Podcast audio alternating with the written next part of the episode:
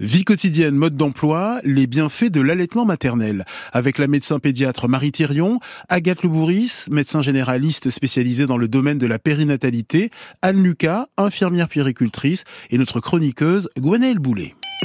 Grand bien vous fasse.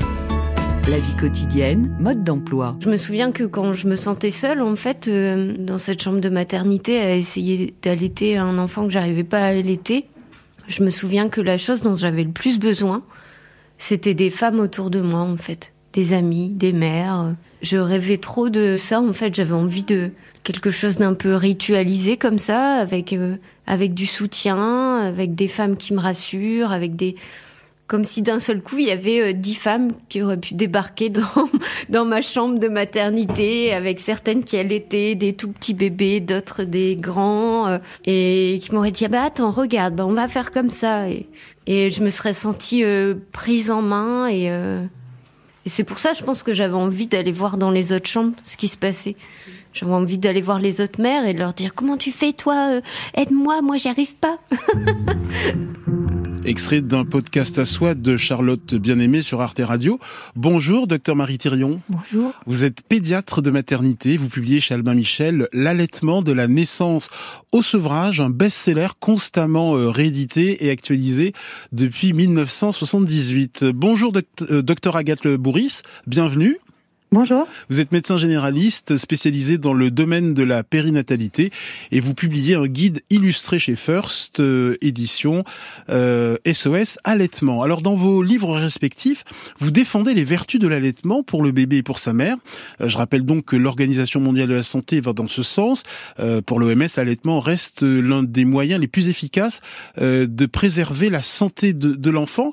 Docteur Marie Thirion, la recherche scientifique démontre les qualités du lait maternel euh, et son adaptation euh, parfaite aux besoins de l'enfant? Oui, bien sûr. C'est démontré depuis déjà plusieurs dizaines d'années. Il y a l'adaptation chimique, c'est-à-dire juste les protéines qu'il faut. Il y en a beaucoup moins que dans le lait de vache ou dans le lait d'autres mammifères terrestres, et ça permet de lutter contre l'obésité. Et ce sont des petites protéines qui sont déjà découpées en tout petits morceaux, donc le travail digestif est très faible. Dans ces protéines, il y a un très grand nombre de protéines qui sont des protéines de défense contre les infections et pas n'importe lesquelles, celles de l'environnement, de la mère et de la famille. Donc ça permet de limiter. Alors ça, c'est que les protéines.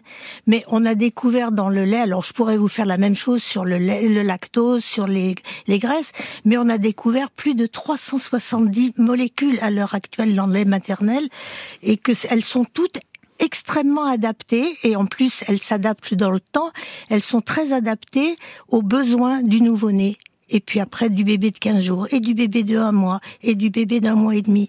Donc la grande adaptation, elle est là. Docteur Agathe Le Bourris oui, j'aurais ajouté aussi qu'il y a euh, des sucres particuliers qui sont euh, qui jouent un rôle important pour le développement du microbiote du nouveau-né et que ça vient euh, compléter cette adaptation que décrit docteur Thirion euh, du lait aux besoins de l'enfant, à l'environnement vraiment très proche de l'enfant. Et pourtant, euh, près de deux nourrissons sur trois ne sont pas allaités euh, exclusivement au sein pendant les six premiers mois. Comment expliquez-vous cette situation, docteur Agathe Le Bourris Alors déjà, il y a le choix des femmes, certaines femmes qui choisissent de ne pas allaiter. Et puis, il y a la difficulté de mener un projet d'allaitement aujourd'hui pour les femmes qui le choisissent. D'une part parce que le congé maternité euh, est court, donc euh, pour la plupart, euh, elles commencent à allaiter et puis à, deux mois, elles commencent à envisager le sevrage parce qu'elles reprennent le travail à deux mois et demi. Et il y a un manque de soutien et de politique de santé publique pour soutenir l'allaitement, le promouvoir et le rendre possible jusqu'aux six mois de l'enfant. Comment expliquez-vous ce manque de soutien des, politiques publiques, Agathe Le bah parce que ce, pour que ce soutien ait lieu, ça passe forcément par euh, un temps de présence auprès de l'enfant et donc un investissement financier sur un congé maternité qui soit plus long. Euh, et ça passe par une formation des professionnels de santé qui est une formation euh, exigeante et coûteuse euh, de tous les professionnels de santé qui vont intervenir mmh. auprès des femmes avec leur petit bébé. Quoi. Et vous, docteur Marie Thirion, comment expliquez-vous que les taux d'allaitement baissent de façon vertigineuse après la naissance, selon une étude publiée sur le site de Santé publique France? Je crois qu'il y a deux raisons. Il y a d'abord une raison historique, c'est-à-dire que depuis au minimum la Révolution française, mais peut-être même avant, euh, il a été dit que l'allaitement c'était un métier de nourrice qui était des espèces de sous-esclaves. Hein. C'était un sous-métier très mal payé, et il y avait même des échelles dans les nourrices, c'est-à-dire qu'une nourrice donnait son enfant à une autre femme plus pauvre, qui elle-même donnait son enfant à une femme plus pauvre pour essayer chaque fois de grappiller un peu d'argent. Et donc l'allaitement c'était quelque chose si on pouvait s'en dispenser, on s'en dispensait.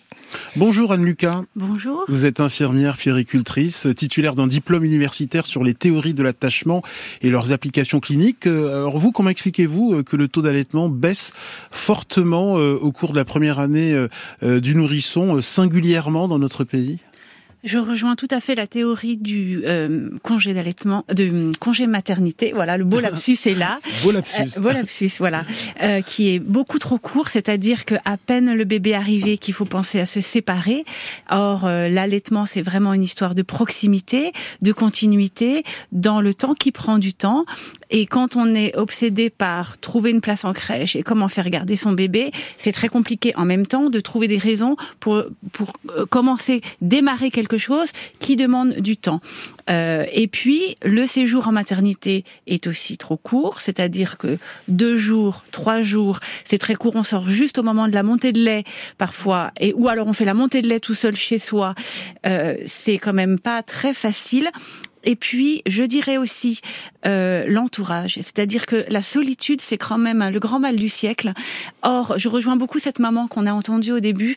Euh, les femmes ont besoin d'une communauté de femmes autour d'elles, et les, la transmission se fait de mère à mère, euh, de femme à femme, de grand-mère à, à, femme, à petite fille, quand c'est possible, mais aussi de copine à copine, mmh. mais en tout cas d'une communauté de femmes. Euh, voilà, je pense que dans nos métiers auprès des mamans et des enfants, une des premières questions que nous posent les mères, c'est pas quel diplôme on a eu, c'est mm. est-ce que vous avez des enfants? Mm. et, et, finalement, c'est ça qui leur parle le plus parfois.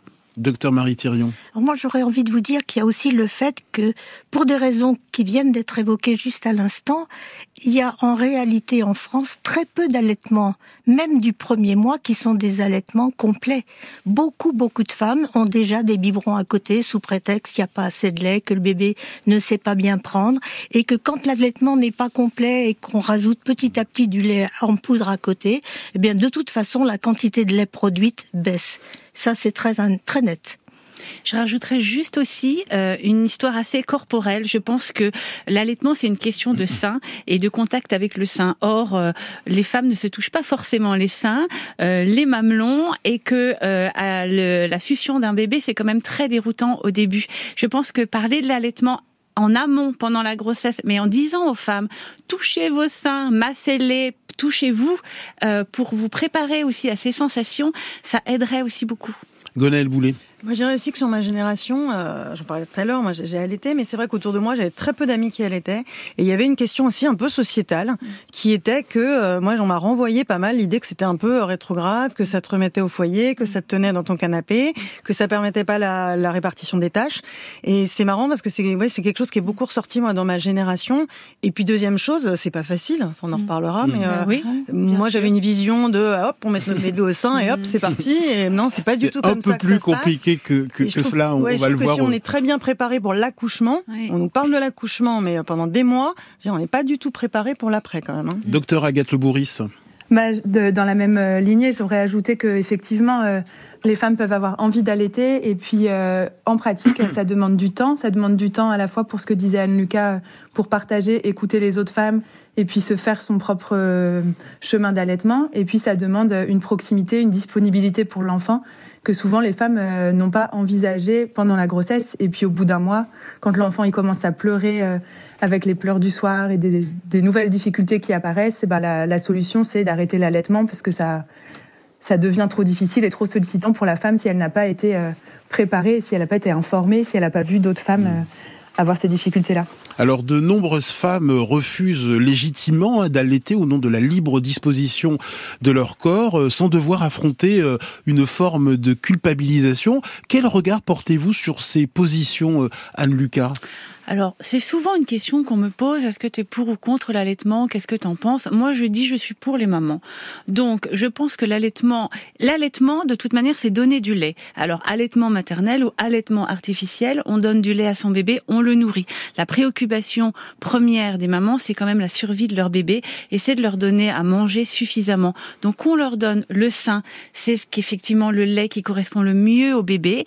Mais une maman sereine qui est très contente de donner un biberon, envie de dire, c'est merveilleux et c'est très bien. Voilà. Et elles ont besoin d'être accompagnées aussi parce que c'est pas parce qu'on donne un biberon que tout est facile et euh, les bébés qui pleurent entre les biberons, ben c'est plus difficile d'un bébé qui pleure et qu'on met au sein et hop, c'est calmé. Voilà. Docteur Marie Thirion. Moi, je crois que de toute façon, dans nos sociétés, une mère est toujours coupable, quels que soient les mmh. choix qu'elle fait. Donc, de toute façon, elle a toujours tort. Et dès que le bébé pleure, dès qu'il a trois selles liquides, dès qu'il n'a pas de sel pendant 24 heures, dès que quoi que ce soit, c'est elle.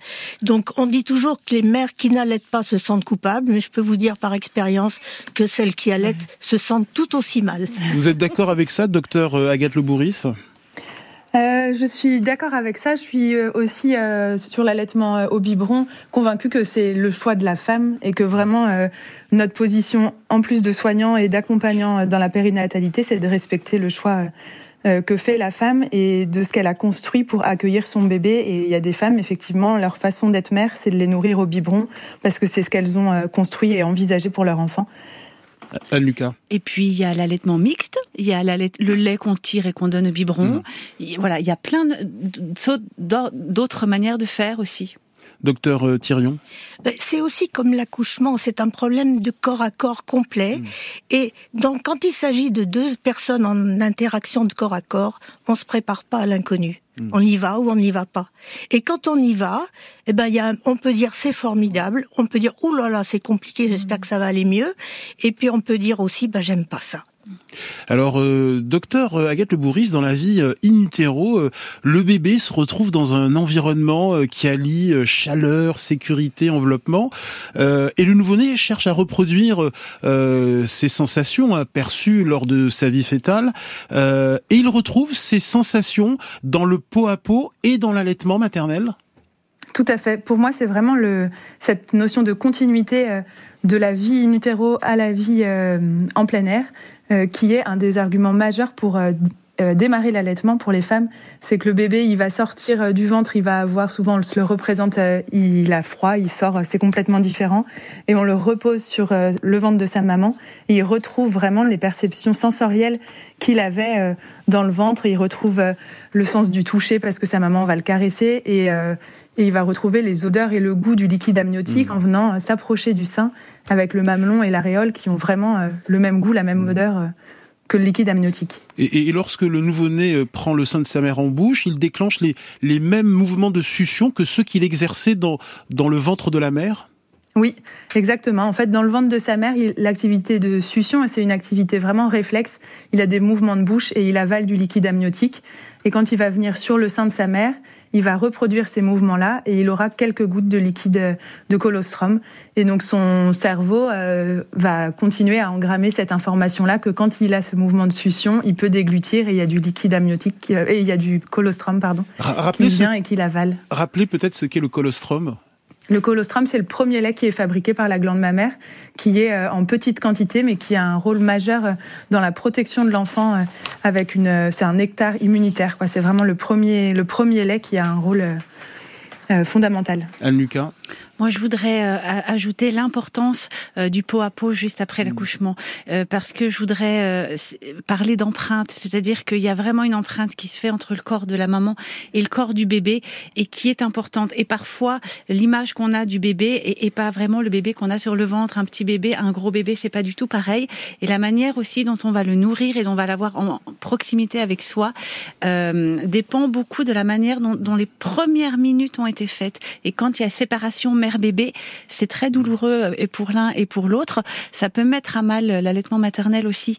Donc toutes ces histoires de toucher, d'odeur, de goût, euh, de palpation, etc. sont, sont primordiales. Docteur Thirion alors, c'est tout à fait important et c'est même très important quand le bébé ne va pas très bien. Mm. Parce qu'on voit toujours le bébé idéal qui va être là, qui va prendre un tout petit peu de temps puis qui va foncer sur le sein. Ça, c'est un très beau roman. Ça existe de temps en temps, mais c'est pas si fréquent. Il faut savoir que dans la plupart des cas, la mère, elle, elle flotte complètement pour des raisons hormonales. Le bébé, lui, il est sonné. Très souvent, il, est, il sait pas très bien où il est. En plus, souvent, il a froid. En plus, euh, parfois, il sait pas faire. Et puis, quand il arrive, contrairement à ce qui se passait in utero, il a une chose à faire importante en même temps que sucer, c'est de respirer. Il n'avait pas ce problème avant. Et que donc, il a un problème de coordination à gérer et que quand même une grande majorité des bébés euh, s'étranglent et se prennent les pieds dans le tapis régulièrement pendant les premiers jours. Et ça peut durer une demi-journée, un jour, deux jours, avec une mère qui s'affole, avec des soignants qui disent, oulala, là là, mais où est-ce qu'on va? Et un bébé qu'on n'arrive pas à rassurer assez. Et c'est important de se dire que c'est difficile pour la mère et c'est difficile pour le bébé dans un grand nombre de cas. Bonjour Véronique, Bonjour. bienvenue dans cette émission. Quel est votre témoignage, Véronique? Avec- C'est exactement euh, ce que vient de dire votre intervenante, c'est que euh, bah, l'allaitement c'est parfois difficile et puis euh, bon moi j'ai eu plusieurs enfants et j'ai à chaque fois essayé de les allaiter et euh, ça a tourné à la catastrophe, au fiasco. Et euh, en effet avec euh, euh, pendant le séjour euh, en hôpital des euh, euh, des infirmières ou qui disaient mais oh mais ça, ça va tout seul, ne vous inquiétez pas, ça va se mettre en place, ou alors euh, qui venaient me dire ah mais comment ça se fait, il a pas pris assez, euh, ça va pas aller, il va falloir faire autre chose. Et donc quelque chose qui était finalement plutôt anxiogène, que je suis pas du tout sentie rassurée. Bon, je sais que maintenant on a fait un petit peu des progrès. Mais euh, le maximum que j'avais réussi à faire, c'était euh, trois semaines. Et euh, au bout de trois semaines, j'avais eu euh, un engorgement avec des douleurs insu- insupportables. Mais c'était en plein été. Et à Mm. ce moment-là, j'ai pu contacter aucun professionnel de santé qui a pu me répondre. euh, euh, les sages-femmes euh, pas disponibles, etc. Et euh, euh, tout ce qu'on m'avait dit, c'était bah, mettez, arrêtez l'allaitement, euh, tirez-vous le lait pour maintenir la Mm. lactation. Et puis après, bon, ça a été une vraie catastrophe, quoi. Voilà. Véronique, Et vous avez, donc, vous avez oui. eu la sensation de manquer de soutien? Ah complètement, Mm. complètement. Bon, j'avais pas de famille proche euh, près de moi. Hein. J'étais bon sans maman, euh, fille unique, etc. Donc j'avais pas d'expérience euh, féminine proche euh, autour de moi. Et euh, je me suis sentie complètement euh, seule et démunie. Et ça a été une vraie souffrance parce que je me suis sentie nulle, quoi. Mm. Euh, complètement culpabilisée même après par le discours des autres. Ah mais c'est c'est tellement formidable, l'allaitement maternel. voilà. Enfin bref, je vous laisse imaginer. Euh, moi, je comprends ça tout à fait. Je comprends beaucoup euh, le, le désarroi de, de, de Véronique. Euh, je pense qu'effectivement, l'entourage est primordial. Les conseils sont primordiaux. On fait des efforts un petit peu, mais c'est encore pas suffisant. Maintenant, il y a quand même euh, SOS allaitement qui existe. Euh, on, il y a aussi des PMI. Alors, en plein été, peut-être que c'est pas ouvert, mais il y a aussi des consultantes en lactation. Il y a des sages-femmes. Il y a des médecins qui se forment de plus en plus. Euh, moi, ce que j'ai envie de dire, ce que je disais euh, souvent aux femmes, c'est que euh, je, je, mon objectif à moi, c'est que quel que soit le temps que dure l'allaitement, que ce soit trois jours, trois mois, trois ans, c'est qu'elles en gardent un bon souvenir. C'est-à-dire qu'on peut allaiter son bébé trois semaines, avoir essayé, avoir euh, été contente d'avoir fait ça et, et de passer au biberon après, mais d'en garder quelque chose de positif. Ce qui est difficile, c'est d'essayer l'allaitement et de se dire j'y suis pas arrivée et j'étais nulle. Mm. Or, quel que soit le temps d'allaitement, euh, on a réussi et les femmes réussissent. Docteur Marie Thirion Alors, je suis tout, je suis tout à fait d'accord. Et puis, ce qui est très très important, c'est le soutien entre femmes. Dans La les sororité. La sororité. Dans les hôpitaux suédois, il y a au moins 35 ans, ils avaient fabriqué, ils avaient installé des salles d'allaitement. C'est-à-dire que au lieu de laisser une jeune femme dans son lit avec son bébé complètement paumé, vaguement aidée par quelqu'un qui, si elle, s'il y a du temps, elles se réunissaient pour aller allaiter toutes ensemble. Et il y avait celle qui allaitait le quatrième et qui savait faire, il y avait celle qui débutait qui était paumée, mais l'autre lui disait, tiens, si tu faisais ci, si tu faisais ça? C'était pas médicalisé, mais ça marchait incroyablement. Et l'autre chose que je voudrais dire, c'est qu'effectivement, il faudrait, quand on se dit je voudrais allaiter mon bébé, il faudrait se trouver une personne, homme, femme, je sais pas quoi, qui soit disponible à n'importe quel moment, à n'importe quelle heure, même le dimanche 15 août à 8 heures du soir ou à 11 heures du soir, qui soit là le jour où soit on est complètement euphorique et on a besoin de déverser ça, soit au contraire, et cinq minutes après, on se met à pleurer comme une fontaine. Donc il faudrait avoir cette espèce de soutien de quelqu'un qui jugera pas, souvent qui est passé par là, mais pas obligatoirement, mais qui est là et qui va être cet interlocuteur qui va dire "Eh oui, ça va venir."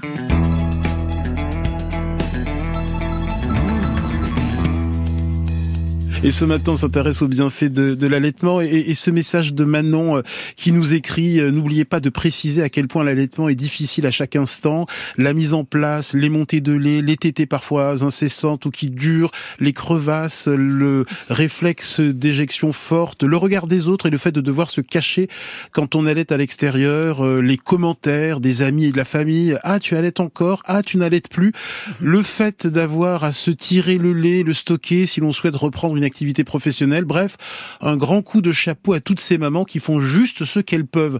Euh, Anne Lucas, infirmière puéricultrice. Absolument, je suis tout à fait d'accord. Euh, l'allaitement est parfois semé d'embûches euh, et, et c'est vrai. Et l'allaitement peut faire mal.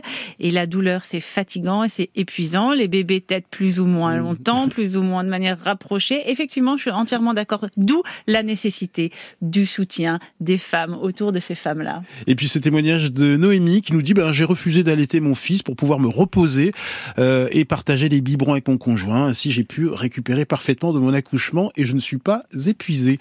Euh, docteur Agathe Lebouris, je rappelle que vous publiez SOS euh, allaitement maternel. Comment le sein produit-il du lait? Comment est fabriqué le lait maternel? Alors, les bases anatomiques, c'est du, c'est le tissu qui s'appelle la glande mammaire qui est dans le sein, qui va mhm. se développer à la fois à la puberté puis pendant la grossesse, avec des cellules euh, ma mère qui vont se qui vont se transformer en lactocytes, qui sont des cellules qui vont fabriquer du lait. Mhm. Et sous l'influence des hormones, en, en, particulier de la prolactine et de l'ocytocine, le lait va sortir des, va être fabriqué euh, dans les lactocytes et va sortir euh, de ces cellules-là pour être éjecté vers la bouche de l'enfant ou vers le tire-lait selon le mode d'allaitement choisi. Docteur Marie Thérion, je rappelle que vous avez publié l'allaitement. Qu'est-ce qui déclenche la lactation? C'est le fruit d'une d'une alchimie hormonale fine et complexe? C'est très complexe. La première des choses qui déclenche, bah, c'est d'abord la sortie du placenta. Hmm. Ce qui fait que si par hasard il n'est pas sorti totalement, il peut y avoir des retards de mise en route, voire carrément des difficultés absolues de fabriquer du lait. Donc c'est parce que le bébé sort que le sein peut commencer à sortir. Et puis après, vous avez la prolactine qui, au moment de entre les tétés, monte progressivement et fait que petit à petit, les lactocytes fabriquent du lait, fabriquent tous les éléments constitutifs, les protéines, les graisses, tout ce qui est spécifique du lait.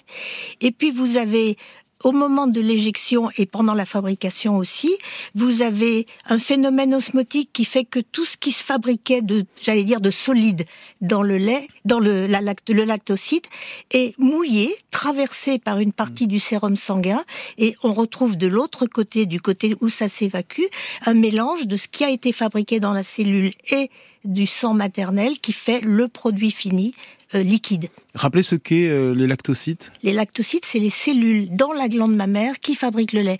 Et il faut bien bien comprendre que ces cellules, elles se fabriquent en grande partie pendant la grossesse, elles redisparaissent après et elles se refabriquent pour une autre grossesse. En d'autres termes, le sein est toujours prêt hmm. si la grossesse va bien. Et il est prêt à six mois, c'est-à-dire même pour des bébés très prématurés. Qu'est-ce qui peut empêcher la lactation?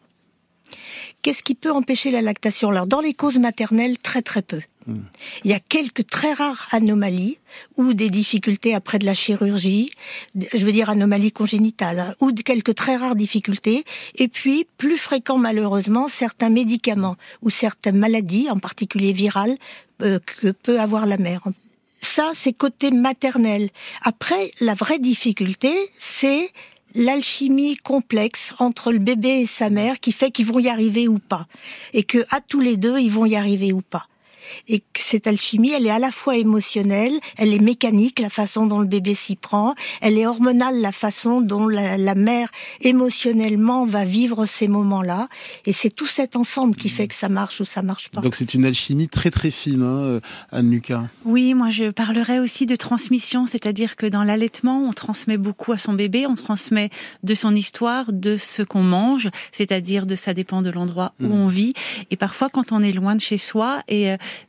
et quand on mange pas la nourriture euh, de, de, son pays, et dans beaucoup de pays, vous savez, pour euh, après la naissance, on doit manger tel aliment et pas mm. tel aliment. Il y a des interdits, il y a des protections.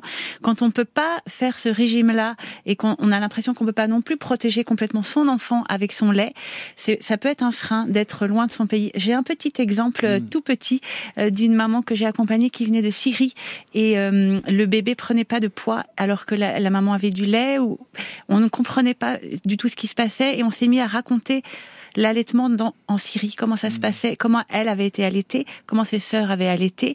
Et on a parlé de ça. En fait, on a parlé que du pays, de ce qu'on mangeait mmh. là-bas, de comment ça se passait. Et elle est revenue le lundi suivant, il y avait du lait. Mmh. Docteur Agathe Le Bourris, euh, est-ce que l'alimentation de la mère influence euh, la qualité de, du lait?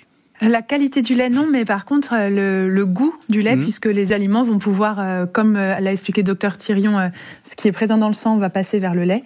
L'alimentation va modifier le goût du lait, surtout par exemple le curry, mhm. les aliments forts, et donc va modifier l'appétence du bébé pour le lait avec la particularité que quand il était dans le ventre, le liquide amniotique changeait déjà de goût. Donc si ce sont des aliments qui étaient consommés pendant la grossesse, le bébé est finalement mhm déjà habitués et le plus souvent euh, ne changent pas de comportement en fonction de ce qui est mangé. Mais euh, les mères vont observer et vont nous raconter que parfois euh, le bébé n'a plus envie du sein si la maman a mangé du curry par exemple parce que le lait a changé de goût et du coup le temps que l'aliment soit éliminé, le bébé va bouder un peu et, moins vouloir aller au sein. Mais ça dépend vraiment d'un bébé et d'une maman en fonction des habitudes. Docteur Marie Thirion, quand une mère allait, il faut absolument éviter la prise de certains médicaments et le tabac? Le tabac, c'est pas tout à fait sûr. Et l'alcool, ça, oui, l'alcool, mm. c'est comme pendant la grossesse. On sait que c'est assez mm. tératogène et que moins il y en a, mieux c'est. Par contre, le tabac, même les gens de l'OMS sont plus réservés là-dessus. Mm. Parce que pour un bébé qui vit dans un milieu de fumeurs, de toute façon, il va y avoir du tabagisme passif, même si on fait très attention. Et que quand un bébé a des risques augmentés par de fragilité euh, pulmonaire, il vaut mieux qu'il ait du lait maternel, qu'il défendra de certaines infections que le fait de ne pas en avoir. Donc, il vaut mieux que la mère continue à fumer, mais si possible après les tétés, évidemment dans une autre pièce, si possible même dehors, de façon que le bébé mmh. soit protégé le plus possible. Docteur Agathe Le Bourris, quels sont les principaux bénéfices de l'allaitement maternel euh, basé sur la recherche scientifique? Euh, Pour l'enfant d'abord, on verra euh, les bénéfices pour, pour la mère ensuite. On assiste par exemple à une diminution du, du risque infectieux Oui. Il y a une diminution euh, du risque des infections euh, digestives, ORL et respiratoires qui nécessitent des hospitalisations. Euh, il y a une diminution du risque d'allergie pendant les deux à trois premières années de vie si l'allaitement dure plus de quatre mois. Et puis après, il y a des bénéfices sur tout au long de la vie de l'enfant, une prévention de l'obésité, puis une diminution de la tension artérielle et du taux de cholestérol de l'enfant quand il sera devenu adulte. Et un facteur protecteur dont on parle peu souvent parce que c'est tabou, euh, c'est qu'il y a aussi euh, une nette diminution du risque de mort inopinée euh, du nouveau-né, de mort subite mmh. du nouveau-né. Mmh. comment expliquer ces bienfaits du lait maternel, docteur Marie Thérion? C'est parce que dans le lait de la mère, il y a énormément d'éléments. Je vous l'ai dit tout à l'heure, déjà coupés en petits morceaux prédigérés, donc beaucoup moins allergisants que les grandes grosses caséines ou les gros lipides des laits des autres mammifères. Et puis vous avez tous les éléments d'équilibre du tube digestif qui sont donnés en particulier par le premier colostrum, qui vont permettre dès les deux trois premiers jours de vie que le microbiote, c'est-à-dire la flore intestinale qui s'installe dans le ventre du bébé et qui s'imprègne pour toute la vie, sera plus adapté à sa protection pendant toute sa vie. Alors Agathe Le Bourris, attention, hein, beaucoup d'enfants euh, nourris euh, au biberon euh, avec des substituts au lait maternel tombent rarement malades. Et puis il y a des bébés allaités qui feront des infections, de l'eczéma. Hein, oui. Oui, on est vraiment sur des données euh, qu'on appelle de santé publique, c'est-à-dire mm. qu'on est sur des statistiques à l'échelle d'une population et euh, qu'on peut, on ne peut pas malheureusement les transposer mm. à, des statistiques individuelles. C'est-à-dire que euh, bah, c'est comme toutes les statistiques, on peut être du mauvais côté de la mm. statistique individuellement et être allaité, faire de l'eczéma, des bronchiolites, et à l'inverse recevoir des biberons et n'être jamais malade. C'est pas un totem.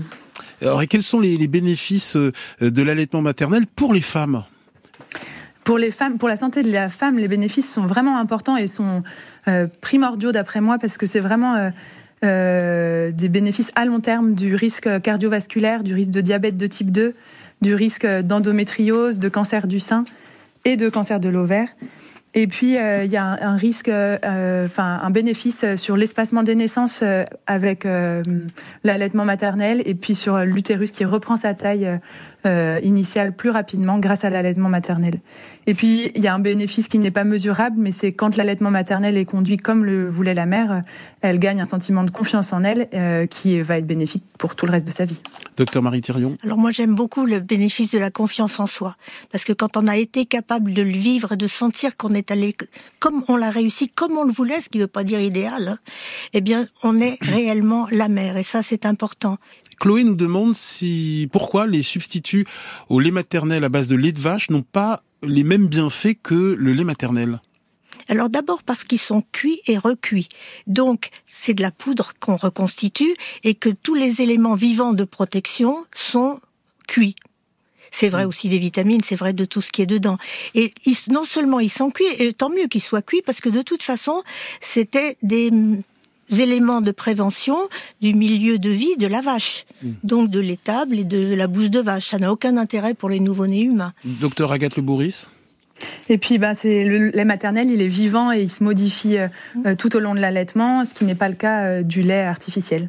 Dans la lignée de la question de, pardonnez-moi, de Chloé, l'OMS rappelle que l'industrie mondiale des préparations pour nourrissons est estimée à 55 milliards de dollars, une industrie qui cible notamment les nouvelles mères par le biais des, réseaux sociaux.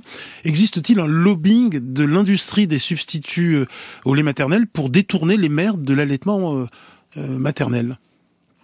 Oui, bien sûr, il y a un lobbying important, mais vous ah. savez, dans nos pays, le lobbying, il a commencé au moment des grandes guerres. Alors d'abord, les guerres napoléoniennes, parce que tous les hommes sont partis, euh, comment dire, envahir toute l'Europe. Et à ce moment-là, on ne connaît pas les chiffres, mais on sait que les femmes sont toutes allées au boulot. Après, ça s'est retrouvé pendant la guerre de 14, où toutes les femmes aussi se sont retrouvées dans les usines, dans les, dans les champs et partout.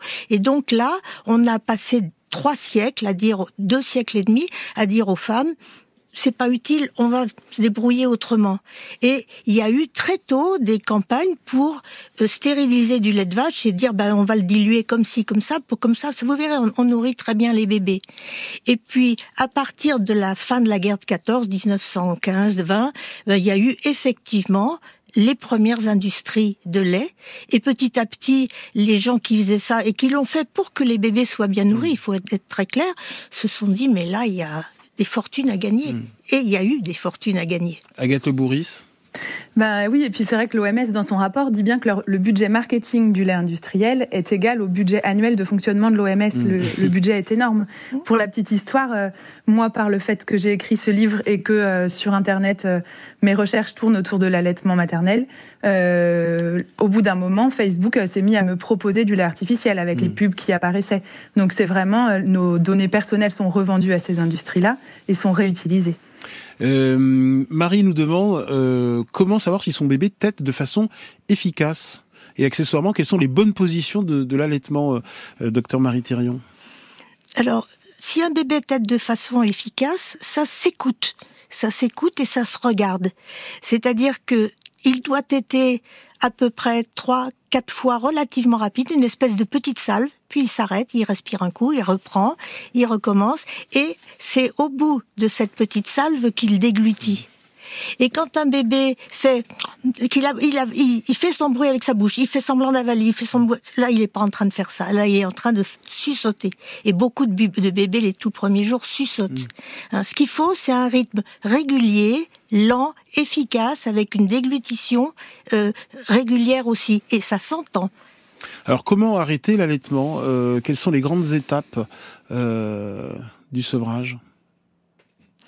Les grandes étapes du sevrage, alors moi je ne parle que du côté de la mère, parce hmm. qu'en fait du bébé, du côté du bébé c'est extrêmement simple. Hmm. Il va peut-être aller, il va peut-être manifester, mais à n'importe quel âge, même un mois, deux mois, six mois ou deux ans, on peut lui dire ben non, petit à petit, ça va changer. Ou très vite, ça va changer.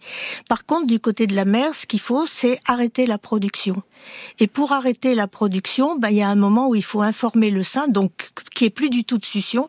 Et mmh. deuxièmement, qu'elle supporte le fait que les seins vont s'engorger, vont gonfler, vont être pas très bien. Il y a moyen de traiter ça. On peut donner des anti-inflammatoires, on peut diminuer un peu. Il faut que plus c'est lent, plus c'est progressif pour la mère, plus c'est facile. Docteur Agathe Le Bourris bah, c'est, je complétais en disant ça justement qu'il faut y aller doucement vraiment parce que c'est euh, le moment aussi où le sein peut s'abîmer si le sevrage est trop rapide et où il va y avoir des vergetures qui apparaissent sur mmh. les seins. Et c'est un processus dans, à l'intérieur du sein inflammatoire qui va être important en reconstruction du sein et dans la destruction des cellules dont on n'a plus besoin. Et donc en y allant doucement et euh, avec la femme qui va écouter ses sensations au niveau du sein pour faire réduire sa production euh, progressivement, en prenant le temps. Anne-Lucas Oui, je crois qu'il faut accompagner la séparation surtout. Mm. C'est-à-dire que le sevrage, c'est se séparer de son bébé. Et euh, il y a beaucoup de femmes qui sont pas prêtes parce qu'elles doivent retourner au boulot trop tôt. Donc il y a, y a effectivement du côté du bébé, du côté de la maman, et, et avec les deux, le côté de la séparation. Et les difficultés du sevrage, c'est beaucoup des difficultés de séparation parce que personne n'est prêt d'un côté ou de l'autre. Merci beaucoup, docteur Agathe Le Bourris. SOS allaitement maternel est publié chez First Edition. Merci, docteur Marie Thirion. L'allaitement de la naissance au sevrage est publié chez Albin Michel. Merci, Anne-Lucas, d'être venue. Vous vouliez dire une chose Très rapidement. Très rapidement, je voulais dire à toutes ces jeunes femmes qui sont atteintes par le cancer du sein qu'après les traitements, elles peuvent allaiter, elles peuvent avoir un, un bébé. Vous pouvez podcaster cette émission sur l'appli Radio France. Grand bien vous fasse est un podcast France Inter.